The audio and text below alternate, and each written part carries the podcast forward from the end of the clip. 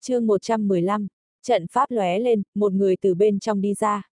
Đằng hóa nguyên đang muốn thuấn Di áp sát lại, nhưng đột nhiên ngẩn người ra, nhìn chằm chằm về phía thân ảnh trong đó.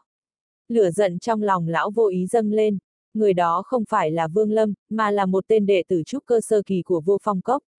Sắc mặt đằng hóa nguyên âm trầm hơn, tay phải hắn liên tục bóp vỡ hơn 11 đạo linh hồn, sau đó mới thu tay, trầm mặc đứng. Tên đệ tử này sau khi xuất hiện hắn vội vàng chạy tới trước mặt đằng hóa nguyên cùng lão giả mặt đen thủ phục trên mặt đất âm thanh tràn ngập sợ hãi nói. Lão tổ, bọn họ đã chết hết rồi. Vương bằng đại sư huynh đã chết, đệ tử may mắn đứng ở xa nên chạy thoát được. Lão giả mặt đen nhìn chằm chằm vào đệ tử, bỗng nhiên đưa tay chụp lên đầu hắn, trầm giọng nói. Nếu bọn họ đã chết, ngươi cũng không nên sống một mình. Nói xong, đầu tên đệ tử đó lập tức bị kình lực của lão đánh cho vỡ nát. Một trận gió nhẹ nhàng thổi tới xua đi mùi máu tanh. Mấy tên đệ tử của môn phái tu chân nhỏ bên ngoài cốc sắc mặt đều có chút cổ quái. Thậm chí ngay cả những tiếng bàn luận về vô phong cốc cũng không còn vang lên. Tất cả đều đột ngột đình chỉ, không còn người nào dám đàm luận về vô phong cốc. Trong chốc lát bốn phía đều yên lặng, đúng lúc này trận pháp lại sáng lên. Lần này, nhân số có nhiều hơn trước một người lại tiếp một người đi ra, đằng hóa nguyên nhìn lướt qua lập tức phát hiện đều là đệ tử huyền đạo tông, nhưng vẫn ngưng thần chăm chú nhìn.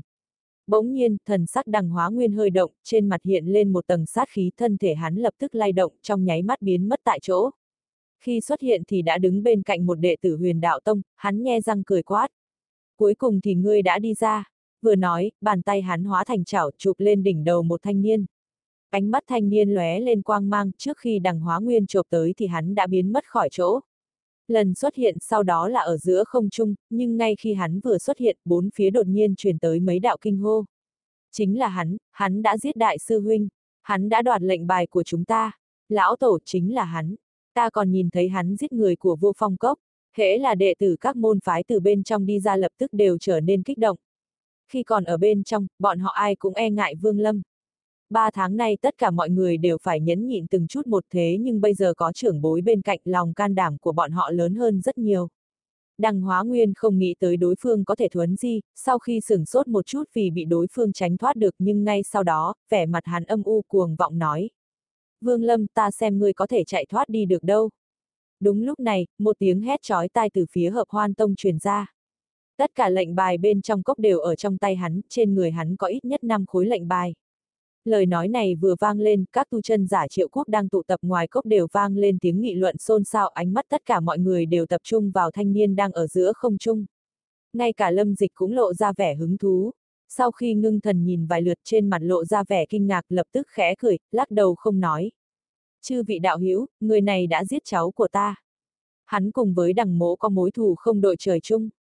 Hôm nay ta phải giết chết hắn. Trên người hắn có những vật phẩm gì ta không cần nhưng nếu có ai đứng ra gây trở ngại, thì đừng trách đằng mỗ trở mặt. Đằng hóa nguyên tức giận quát to một tiếng. Lâm dịch lúc này đột nhiên cười nói. Được, các tu chân giả của triệu quốc không nên nhúng tay vào việc này, ta muốn xem đằng hóa nguyên có dám ra tay giết hắn không. Lâm dịch vừa nói những lời này, mọi người xung quanh đều sửng sốt một chút. Mặc dù không ải mở miệng nhưng trong lòng mỗi người đều đang đoán thử xem ý nghĩa lời nói của hắn là gì. Đằng hóa nguyên ở trước mặt lâm dịch dù sao vẫn không dám kiêu ngạo, nhưng hắn hơi nhíu mày một chút đoán không được ý tứ trong lời nói của đối phương. Ánh mắt pháp nam tử chợt lóe lên, thần sắc có chút cổ quái nhìn thanh niên trên không càng nhìn lại càng quen mắt. Tuy nhiên lão cũng không đoán được ra đối phương là ai. Bất quá đối với lời nói của lâm dịch, hắn cũng không hiểu rõ. Thanh niên này tu vi cũng chỉ mới đạt chút cơ kỳ, đăng hóa nguyên vì sao lại không dám ra tay chứ chẳng những là hắn, cơ hồ tất cả các nguyên anh kỳ cao thủ đều có chút mê hoặc. Đúng lúc này, ánh mắt giữa không trung của thanh niên trở nên lạnh lùng, đối mặt với tu chân giả ở bốn phía không có nửa điểm sợ hãi. Hắn ngẩng đầu, một cỗ hơi thở mạnh mẽ từ trên trời giáng xuống. Luồng hơi thở đó rất mạnh, giống như thiên uy hàng lâm. Tóc và quần áo trên người thanh niên không có gió mà động, một tia linh lực từ cơ thể hắn lan ra. Tu chân giả ở bốn phía nhất là những nguyên anh kỳ cao thủ của hai phái tránh đạo và ma đạo trên mặt đều lộ vẻ nghi ngờ.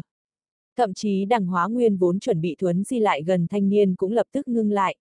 Ở trong mắt bọn họ, tu vi của thanh niên này đang từ từ tăng lên, trong suốt cuộc đời bọn họ chưa từng chứng kiến chuyện này. Tu vi của thanh niên nọ đang từ trúc cơ kỳ sơ cấp nhanh chóng đạt tới trung kỳ, rồi hậu kỳ. Tiếp theo đó lại đột phá trúc cơ, tiến vào cảnh giới kết đan, dần dần tiếp tục tăng lên kết đan sơ kỳ, kết đan trung kỳ, kết đan hậu kỳ. Đến đó vẫn còn chưa hết, khi tới kết đan hậu kỳ, một đạo sóng vô hình từ chỗ thanh niên làm trung tâm khuếch tán ra xung quanh. Ngay sau đó Nguyên Anh bất ngờ xuất hiện ở trên đầu thanh niên, sau đó nó nhanh chóng thu lại. Bốn phía xung quanh trở nên yên tĩnh lạ thường, tất cả mọi người há hốc mồm nhìn một màn quỷ dị này. Bọn họ không thể tưởng tượng được dĩ nhiên lại có người ở trước mặt bọn họ tu vi lúc đầu là trúc cơ kỳ dần dần tăng lên tới Nguyên Anh kỳ. Nhưng vẫn chưa hết thanh niên giơ hai tay lên cao thân thể trở nên. Thẳng tắp một đường tu vi vừa mới đạt tới Nguyên Anh sơ kỳ lại tiếp tục tăng lên cuối cùng đạt tới trung kỳ mới dừng lại. Lúc này, vẻ mặt thanh niên đầy tà khí tóc trên đầu tung bay một cách quỷ dị, đưa một cánh tay lên chỉ về phía đằng hóa nguyên, mở miệng nói từng chữ một. Ngươi, có dám cùng ta đánh một trận không? Ngay lúc này, trên người thanh niên tản mát ra uy áp vô cùng, ở trong mắt mọi người xung quanh đó chính là cao thủ tuyệt thế A. Thậm chí kể cả cao thủ nguyên anh kỳ cao thủ cũng phải rung động ánh mắt lộ vẻ không thể tin nổi.